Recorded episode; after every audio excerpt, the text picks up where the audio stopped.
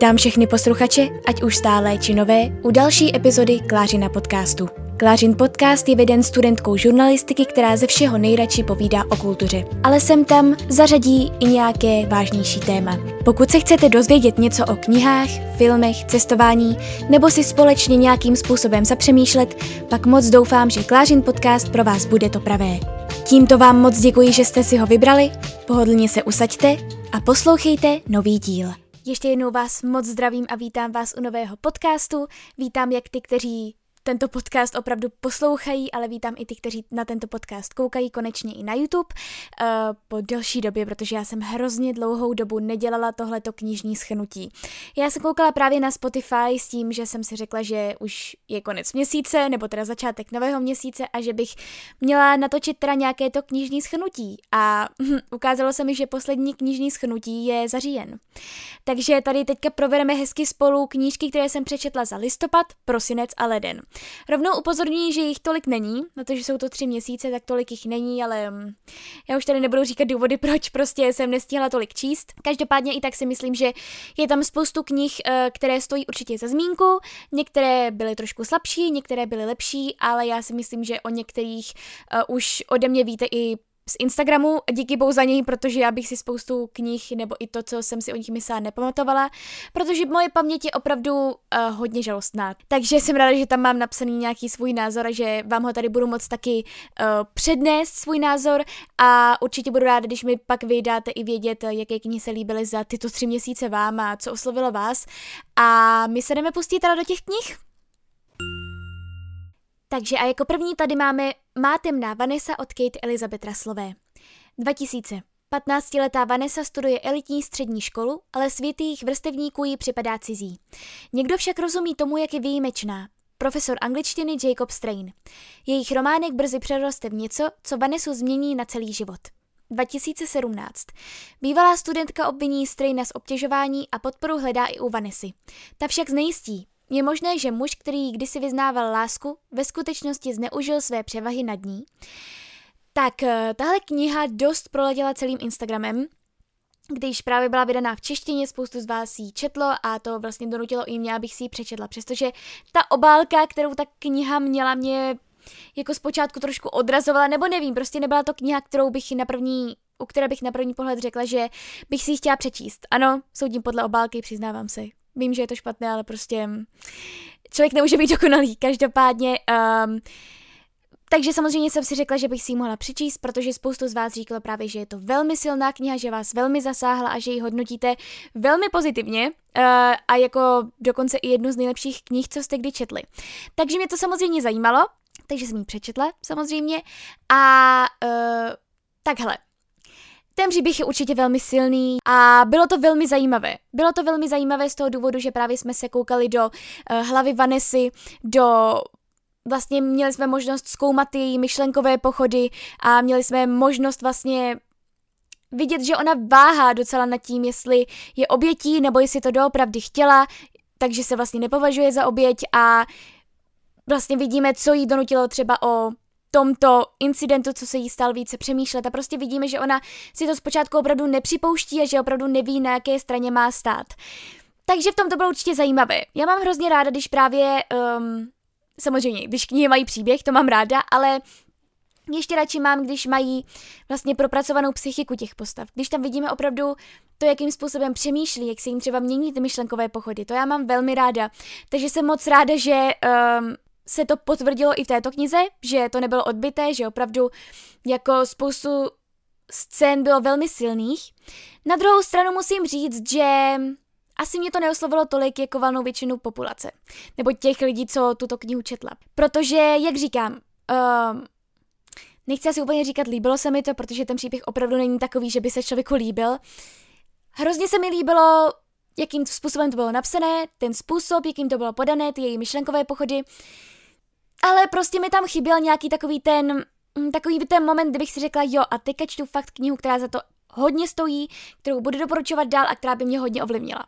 To se bohužel nestalo v tomto případě. A za knihu samozřejmě velmi děkuji Albatros Media. A jako další tady máme knihu Satory v Trenčíně od Lukáše Cabaly. Vincent žije v Trenčíně, který ale vlastně vůbec nevypadá tak jako nyní. Tento knižní Trenčín má kolem starého jádra města postavené vysoké mrakodrapy, jezdí tam metro a brinzové halušky se tam prodávají v pouličních stáncích. Vincent nehledá lásku, ale přesto mu vstoupí do života. Nebo doopravdy vstoupí? Nebo je to všechno jen ve Vincentově hlavě? Tak, tahle ta knížka je hodně, hodně, hodně těžká na pochopení. A to má přitom jenom nějakých přes 90 stránek. Ty ale nepřečtete jen tak za půl hodiny.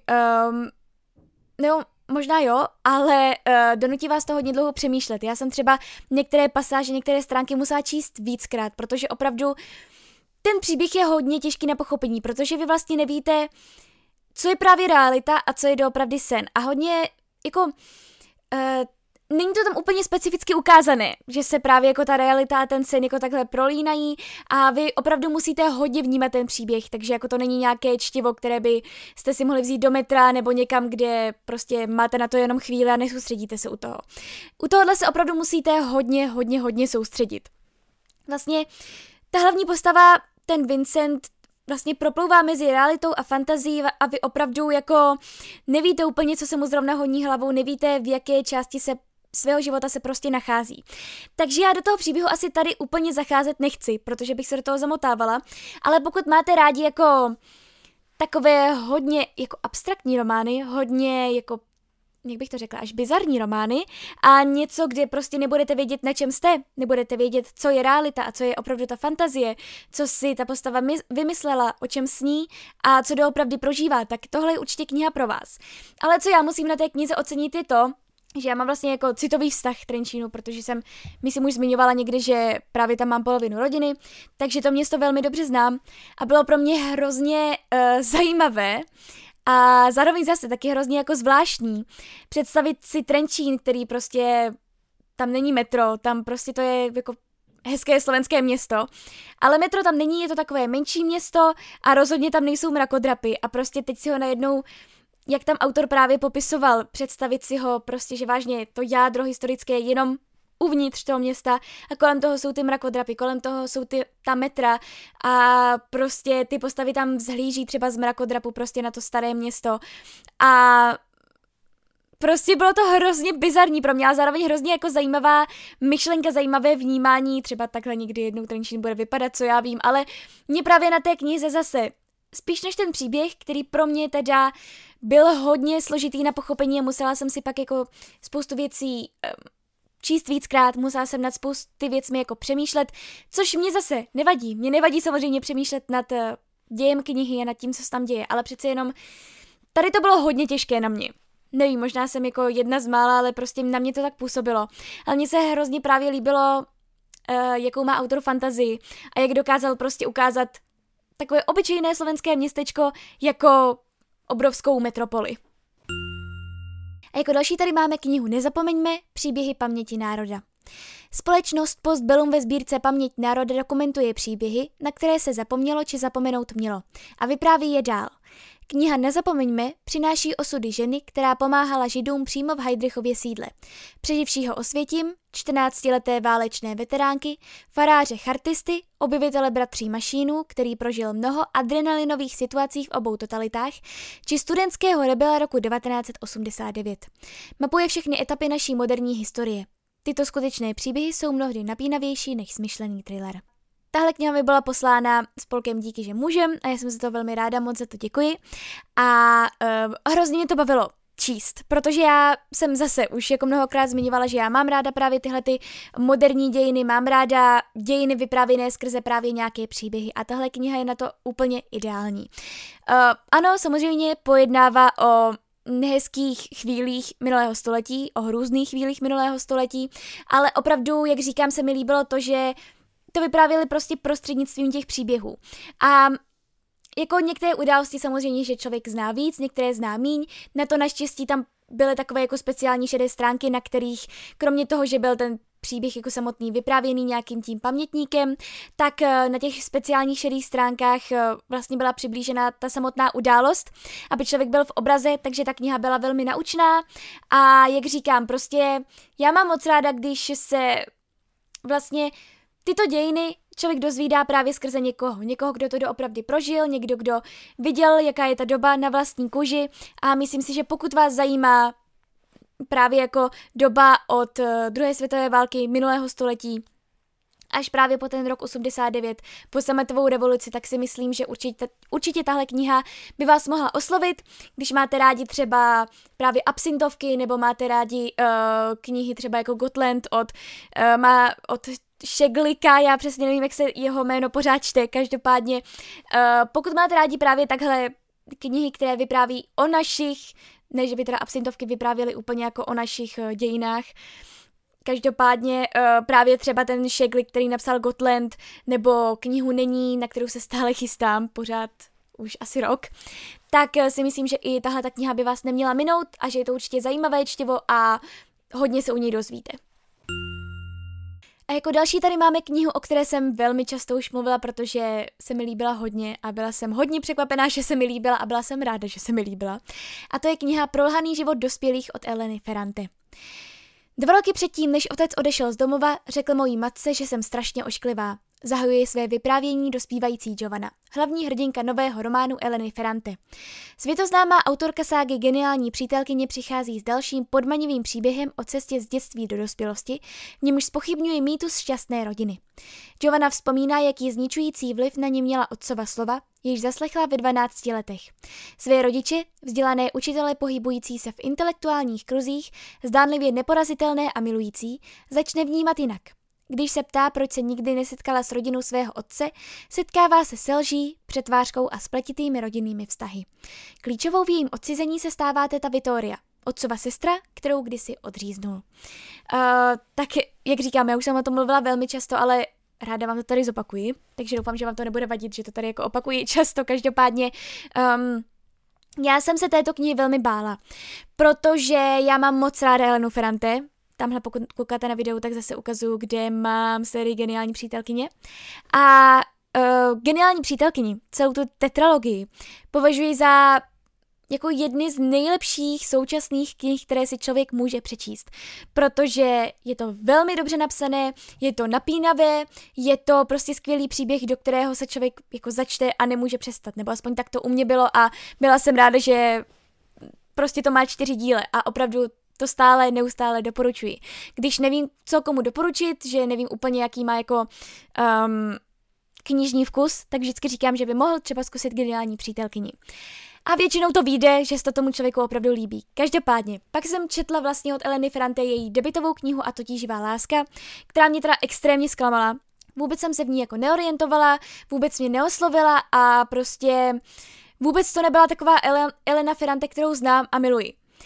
Takže jsem se hodně bála i tohoto prolhaného života dospělých. Ještě kvůli tomu, že vlastně prolhaný život dospělých není úplně nejtenčí knížka, tak jsem se bála toho, že budu ztrácet čas u Eleny Ferrante, která se mi jako nelíbí a která je ještě k tomu dlouhá. Um, ale lidi právě na Instagramu měli docela pozitivní názory na tuto knihu, uh, takže jsem si říkala, že bych to teda mohla vyzkoušet. A jsem ráda, že jsem nakonec podlehla těm jako pozitivním názorům, protože uh, ta kniha se mi velmi líbila. A byla to jedna z nejlepších knih, co jsem za minulý rok četla. Možná to bylo i tím, že jsem měla opravdu velmi nízká očekávání, možná to bylo tím, že jsem se té knihy tolik bála, ale prostě se mi to velmi líbilo. Ono to opravdu bylo byla to taková Elena Ferrante právě, kterou mám ráda. Přesně tam bylo cítit, že napsala tu geniální přítelkyni, přesně tam byl cítit ten její jako ten její osobitý styl vyprávění. Mně se hrozně líbí, že kromě toho, že vypráví zase jako ten příběh samozřejmě, takže hodně dbá i na mm, psychické a fyzické atributy, na vlastnosti a hodně právě třeba i na to fyzično, jakože hodně ho popisuje. Ona má velmi ráda popisování změn u člověka, takže pak třeba o někom říká, že jako se schlí, že jako sešel a tak a napíše to vždycky takovým tím jazykem, že Prostě takhle může psát jenom a pouze Elena Ferrante a mě to na ní hrozně líbí. Takže uh, to se mi líbilo, samozřejmě to, že tam byla ta velká podobnost psaní uh, s geniální přítelkyní. Samozřejmě ten příběh byl jako jiný, ale líbilo se mi velmi, že uh, v tomto příběhu bylo hodně zajímavých myšlenek. Bylo tam třeba ta myšlenka toho, že vlastně rodiče učí děti, aby nelhali a přitom sami rodiče lžou mnohem víc, než by lhali ty děti. A uh, Líbilo se mi, že vlastně Giovanna postupně přichází na to, jací ty její rodiče doopravdy jsou a že ty její rodiče prostě udělají všechno pro to, aby jako vypadali dokonale a aby jejich dokonalost nic nenarušovalo a že klidně prostě odříznou rodinu jenom kvůli tomu, že prostě není dokonalá podle jejich standardů. A to se mi teda velmi líbilo a opravdu prolhaný život dospělých pokud máte za sebou geniální přítelkyni, tak určitě. A i pokud se třeba chystáte na geniální přítelkyni, ale ještě uh, se na ní úplně necítíte, tak taky určitě přečíst, ať už před nebo po geniální přítelkyni, ale na rozdíl od tíživé lásky opravdu tohle je Elena Ferrante, kterou všichni známe a máme rádi. A jako další tady máme knihu Věci, na které nastal čas od Petry Soukupové. Alice a Richard, 17 let jejich společného života, dvě děti, Kája a Lola. Kájovi je 13 a začíná mít rodičů dost. Lole bude 11 a nejvíc ze všeho na světě si přeje psa. Nikomu se nic moc neděje, stereotyp všechno překrývá jako měkká řeka. Asi to není štěstí, ale žít se v tom dá. Až do chvíle, než se objeví někdo nový a s tím pocit, že doteď to vlastně nebyla láska. Jenže jsou rodina a cokoliv se stane jednomu, poznamená všechny. A Kája s Lolou musí najednou řešit to, co děti nikdy řešit nechtějí. Stojí ale tahle rodina vůbec za záchranu? Tak eh, samozřejmě Petra Soukupová je jedna z nejpopulárnějších nebo nejznámějších současných českých autorek a já mám českou literaturu velmi ráda, Velmi se mi od ní líbilo pod sněhem, takže mi bylo jasné, že tuhle knihu si chci taky přečíst. Navíc zase, jak jsem říkala, soudím podle obálky a tahle kniha má velmi pěkné jako zpracování celkově. Takže mi bylo jasné, že ta knížka prostě půjde ke mně a že si ji přečtu. A navíc se mi líbilo i to, že pokud se napletu, tahle kniha je vlastně složená z různých jako povídek, z různých povídek, které jako vycházely nějak a teďka jsou prostě dané dohromady. Je tam jedno ale. Mm, ta kniha mě neoslovila tolik jako spoustu čtenářů a tolik jako jsem si myslela, že mě osloví, protože ano, napsaná je velice dobře, napsaná je stejným způsobem, jaký je charakteristický pro Petru Soukupovou, to znamená, je to hodně takový proud řeči, až bych řekla. Um, je vážně, jakoby v té jedné větě je třeba několik, jako, několik myšlenek, je tam několik sdělení a člověk se v tom musí trošku jako vyznat, ale mně se to vlastně hrozně líbí, že je to tímto způsobem napsané. Každopádně, když to, já bohužel mám srovnání s tím pod sněhem, které se mi líbilo hodně. A pod sněhem se mi líbilo kvůli tomu, že tam opravdu jakoby úplně sálala z té knihy ta frustrace těch sester, která si jako které si navzájem vůbec nerozumí, které prostě se neustále jenom hádají a prostě ta frustrace se tam jenom stupňovala mezi nimi. A tady je to prostě příběh páru, který žije spolu, vlastně mají se rádi, ale vlastně jako není tam mezi nimi už asi nějaká jako vášeň, nějaká láska. Teďka vidíme, že ona v podstatě asi nebyla od začátku moc ta láska, ale nějakým způsobem spolu prostě přežívají. No a je to opravdu, jako sledujeme tuhle tu jednu rodinu, která žije v tom stereotypu, ty děti jim postupně jako rostou a vidíme, že prostě Alice a Richard spolu asi nějakým způsobem neměli nikdy být. Protože prostě mají různé náhledy na život, nerozumí si, neustále se hádají a to hádání se zase stupňuje. Takže je to opravdu příběh jako jedné rodiny. Ale to je vlastně všechno, co se z této knihy dozvíte. A vlastně ano, můžete si říkat, můžete mi argumentovat tím, že pod sněhem je vlastně taky um, kniha, kde se nic moc neděje, kde sestry prostě jedou na rodinnou oslavu a uh, kde vlastně je to opravdu jenom ta cesta na tu rodinnou oslavu a nic jiného. A pak teda jako nějaké pobytí na té rodinné oslavě, ale nic jiného. Ale Přece jenom, jako ta frustrace tam byla popsaná nějak asi jako lepším způsobem, bylo to něco, že mě to opravdu upoutalo a že jsem si říkala, tyjo, kam až to může zajít. Ale v tomhle případě jsem si říkala, jo, fajn, čte se to dobře, docela se těším, až si k tomu večer zase lehnu a přečtu si pár dalších stránek, ale nebylo to vyloženě tak, že bych prostě se do toho příběhu vžila. Že bych si říkala, Ježíš, tak tohle je hrozný, jak to může být ještě horší, prostě ne. V tomhle případě se mi to bohužel nepotvrdilo, což mě trošku mrzí, protože jsem od příběhu, nebo teda od té knížky jsem měla samozřejmě nějaká očekávání pod, potom pod sněhem, ale prostě mě to nějak jako nedostalo. Celou dobu jsem si uvědomovala, že já jsem jako mimo ten příběh, že uh, ty postavy jsou v té knize, že jsou jenom vymyšlené. A já mám prostě nejradši, když se já sama do toho příběhu vžiju natolik, že je mi pak hrozně líto odkládat tu knihu. A to se v tomto případě bohužel nestalo. Takže ano, Petra Sokupová je skvělá, chci si od ní určitě přečíst i další knížky, to naprosto, o tom jsem přesvědčená, ale bohužel prostě tahle kniha byla taková fajn ano, i tady byla ta frustrace, nebyla tolik jako v tom pod sněhem, ale prostě nic víc mi to nedalo a vím, že za pár měsíců už si z ní nebudu nic pamatovat. A jako předposlední tady máme knihu Vytěžený kraj od Veroniky Bendové. České středohoří, Litvínov, Most, Lipkovice, Krušné hory, Ústí nad Labem, Hrob. Dvojice protagonistů hledá filmové lokace v kraji, ze kterého si každý urval, co mohl. Ale někdy přijíždíte hledat pochmurná místa a potkáte místo toho nečekanou krásu. Stopy v čase, které k vám stále mluví, staré křivdy, staré vzpomínky, starou lásku. Netradiční road movie o tom, že v životě to málo kdy chodí jako ve filmu. V hlavní roli Severní Čechy. Tak eh, já jsem se o této knize dozvěděla díky tomu, že byla nominovaná na cenu Magnézia Litera a tak eh, jsem si řekla, že by to mohlo být fajn. Zase nějaká nová eh, česká autorka, nebo pro mě nová česká autorka, nějaká zajímavá jako kniha, navíc ta knížečka opravdu má jenom nějakých 150 stránek, takže jsem si řekla, že to bude takový asi jako pěkný odpočinek.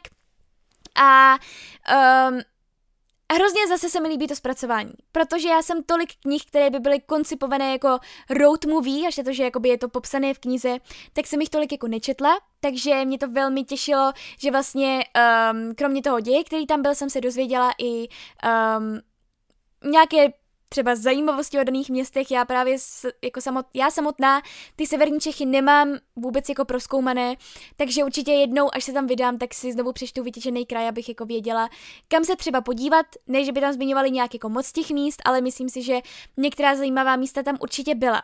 No a co se týče toho děje, tak prostě na pozadí toho, že tam ukazovali právě ty severní Čechy, které a já teďka nechci jako znít, že mám nějaké předsudky, to vůbec, jenom prostě nejsou úplně považovány jako severní Čechy nejsou úplně považovány za nejhezčí část České republiky. Takhle bych to asi řekla, takhle bych to asi ukončila. Každopádně um, právě tato dvojice uh, hledá filmové lokace na, pokud se napletu, severskou detektivku natočenou právě v Česku, takže potřebují právě takové ty pochmurné lokace, ty lokace, kde je prostě člověk tam vejde a říká si, jak je to extrémně depresivní a právě na to jim byly dobré ty severní Čechy. A vlastně ty dvě hlavní postavy, muž a žena, tak uh, oni spolu nějakým způsobem měli v minulosti prostě vztah, měli spolu vztah a pak se tam něco pokazilo a teďka jsou vlastně nuceni spolu jezdit po těch severních Čechách a vlastně kromě toho, že musí řešit mm, jako jaké lokace jsou teda nejvhodnější k tomu filmu, tak řeší i svoji minulost a řeší to, jestli k sobě stále něco cítí, nebo jestli už jako ta křivda mezi nimi byla tak velká, že prostě nejde překonat, jestli ta propast mezi nimi je tak velká, že nejde překonat. Tahle knížka není nic vytoborného, není to nic, co bych zase jako doporučovala dál extrémně, ale jak říkám, bylo to zajímavé, dozvěděla jsem se nějaké informace o různých městech právě v severních Čechách a myslím si, že určitě mm, pokud třeba máte rádi ten region a chcete si přečíst něco nějaký příběh jako fiktivní, který se odehrává v tom regionu, uh, tak určitě si myslím, že je to jako fajn četba, jak říkám, neohromilo mě to, ale že by to bylo nějak vyloženě špatné, to taky nemůžu říct. No a jako poslední knihu jsem přečetla Where the Crow Did Sing od Delia Owensové. Celá dlouhá léta kolují v poklidném městečku Barklikau na pobřeží severní Karolíny fámy o vlčím dítěti, holce z bažiny. Když je roku 1969 objeveno tělo místního krasavce Chase Andrewse, obyvatelé města začnou z jeho vraždy podezírat právě holku z bažiny, Kiu Clarkovou. Jenže Kia vůbec není taková, jak se o ní povídá. Je to inteligentní a citlivá dívka, že je odkázaná sama na sebe v bažině, které říká domov. Jejími nejlepšími kamarády jsou radci a místo školy ji učí okolní příroda. I v jejím životě přichází chvíle, kdy zatouží po blízkosti jiných lidí, dotecích a lásce. Její divoká krása okouzlí dva mladé muže z města a před Kijou se otevírá úplně nový život. Pak se však stane něco nepředstavitelného. Takže zase jak už jsem v tomto podcastu zmiňovala mnohokrát, podlehla jsem Instagramu. Tahle kniha byla velmi čtená nejenom na zahraničním Instagramu, ale hodně i u nás, když vyšla v češtině. A právě spoustu lidí říkalo, že u ní jako brečelo už třeba u 20. strany, že prostě brečelo po celou tu knihu, že se jim to hrozně líbilo. No a o jaké knihy se brečí, tak tu samozřejmě si já musím přečíst, protože já mám takový, takovou prostě divnou uchylku na to že mám ráda tu, ty depresivní knihy a čím je ta kniha smutnější, tím více mi líbí. Ale to vy už o mě víte, já už tady nebudu vysvětlovat moji, um, tuhle moji divnou charakteristiku. Každopádně, um, tahle kniha uh, zase byla velmi dobrá, ale neoslovila mě bohužel natolik, abych ji zase doporučovala dál, abych ji doporučovala tolik, jako ji spoustu z vás doporučovalo. Já si myslím, že asi v tomto případě opravdu uškodila ta očekávání, protože já jsem od té knihy očekávala asi něco obrovského, něco prostě něco, co mě jako rozbrečí hned už na začátku, něco u, u čeho prostě něco jako malý život, co prostě budu muset odkládat, protože z toho budu úplně vydepkovaná, protože prostě nebudu moc číst dál. To se teda bohužel nestalo. Uh, a já jsem teda u té knihy, musím se přiznat, ani jednou nebrečela. Já jako obecně u knih moc nebrečím, musí být extrémně smutná na to, abych brečela. Ale u této knihy se mi to bohužel nestalo. Takhle, příběh určitě zajímavý velmi je, byl napsaný strašně hezkým jazykem, já jsem teda četla v angličtině. Pozor na to, uh, tahle kniha určitě není pro začátečníky v angličtině, protože uh, je tam spoustu právě takových jako slangových výrazů, typické ty výrazy jsou prostě typické pro, a teď doufám, že jestli to jako nepletu pro jižní, um, nebo pro jižní část prostě USA, uh, takové ty jižanské státy, takže jako nebylo to úplně jedno, jednoduché čtivo v té angličtině, takže určitě radši si to přeštěte v češtině, pokud nemáte jako větší zkušenosti s angličtinou. Ale Líbilo se mi, jakým způsobem to bylo napsané, líbil se mi ten příběh, líbilo se mi prostě to vykreslení téky, líbilo se mi, uh, že jsme tam opravdu vnímali to, že pro ní je rodina ta příroda, protože celá ta její rodina ji postupně opustila a ona od desíti let musela prostě vyrůstat úplně sama, musela prostě si schánit jídlo sama, musela jako se starat o všechno úplně sama od těch desíti let. A opravdu jediný, kdo jí byl prostě blízko, byla ta příroda vždycky a ta bažina, ve které bydlela a tak dále a pak se tam samozřejmě objevil jeden kluk, který jako pomáhal s různými věcmi, pak se právě objevil ještě ten Chase Andrews a prostě opravdu tam bylo vidět jak ona zároveň všechno zvládá sama, zároveň má propojení s tou přírodou, ale zároveň je hrozně osamělá. Ale nedokáže, protože na to nebyla zvyklá, tak nedokáže prostě zase jako by tu lásku uh, úplně přijímat. A nedokáže prostě člověku věřit. Takže líbilo se mi to právě z toho důvodu, i že to jako popisovalo právě um, to myšlenkové rozpoložení právě téky, že to ukazovalo to, jakým způsobem člověk může být ovlivněný tím, když je odmala vlastně sám. A i ten konec teda musím říct, že mě velmi překvapil, přestože jako by se dal očekávat, tak eh, ten konec to jako vyzdvihnul ještě tu knížku trošku výš. Ale jak říkám, nebylo to tak, že bych prostě u té knihy si říkala, jo, tohle mě naprosto ohromilo, tohle je skvělá kniha, tohle bude prostě doporučovat dál. Bylo to krásné, ale zase je to kniha, u které prostě za pár měsíců nebudu vědět, o čem byla. No a to vše, co se týče přečtených knih za ty tři měsíce, teda všechno, já vím, není jich tolik, ale Znáte mě, každopádně já právě teď čtu taky knížku, která mi trvá už trošku díl, ale kvůli tomu, že mám nějakých 600 stran a jsou to Mlčící fontány od Ruty Šepetisové. Já jsem od Ruty Šepetisové četla téměř všechno. Uh, líbilo se mi to, mně se hrozně líbí právě, že ona dokáže prostě propojit um, ten příběh, který je jako určený spíše jako pro teenagery, spíše pro ty young adult, ale dokáže to právě postavit mm, na pozadí nějaké uh, opravdové historické události, o které se většinou tolik neví. A zrovna tento příběh Mlčící fontány je zasazený do Španělska za generála Franka. A zatím se mi to líbí hodně, jsem asi na stránce 150, takže ještě mě čeká jako hodně velká část, ale um, možná to vypadá zatím, že ty mlčící fontány se mi zatím budou líbit asi úplně nejvíc od Ruty Šepetisové. Navíc Ruta Šepetisová, já jsem měla tu možnost se s ní setkat na prvním humbuku vůbec a je to nesmírně milá žena, takže určitě pokud jste nečetli něco od Ruty Šepetisové, doporučuji a já moc doufám, že za únor se mi to podaří už přečíst a budu vám ji moc doporučovat. No a co se týče knih, co se chystám číst, tak jako první je tady Piknik na Hanging Rock od Joanne Lindsayové. Eh, já jsem tady tu knihu, myslím, už zmiňovala, každopádně je to knížka, která mi došla od Albatros Media a je to román teda zasazený do roku 1900, kdy za záhadných okolností se ztratí tři studentky a jedna z pedagožek internátní školy. A právě jako eh, je to považované za jednu ze zásadních knih literatury a vyšla teda v tom českém překladu. Takže jsem na to velmi zvědavá. A jako poslední se chystám číst uh, Real Life od Brandona Taylora. Uh, tuhle knížku jsem dostala, pokud jste viděli vlastně uh, Vánoční nadílku, tak si mi dostala od mého kamaráda Pavla. Uh, já jsem si ji chtěla hrozně dlouho koupit, pak jsem si ji nakonec nekoupila, takže jsem ji dostala, takže moc děkuji, fakt to byla taková krásná náhoda. A těším se na ní hodně, je to právě tady, když se kunu na tu anotaci, tak um, Voli studuje na uh, univerzitě a studuje, aby prostě získal uh, získal diplom v biochemii, uh, je to introvertní mladý muž z Alabamy a nechal za sebou svoji rodinu, um, ale jako nedořešil si tam ještě nějaké ty záležitosti a je to vlastně nějak asi o začlenování teda jeho do té komunity a tak dále. Já tady jako asi to říkám hodně zcestně, prostě beru to jenom tady te, z té anotace anglické, kterou tady zrovna čtu. Každopádně si myslím, že by se mi to mohlo líbit, ono to bylo i uh, shortlisted nebo longlisted na Man Booker Prize, nebo teďka už to možná jmenuje jenom Booker Prize, nevím. Každopádně, myslím si, že by se mi to mohlo líbit, děkuji za to Pavlovi a určitě se na ní chystám co nejdříve. No to už je co se týče teda přečtených knih i knih, které se chystám číst všechno.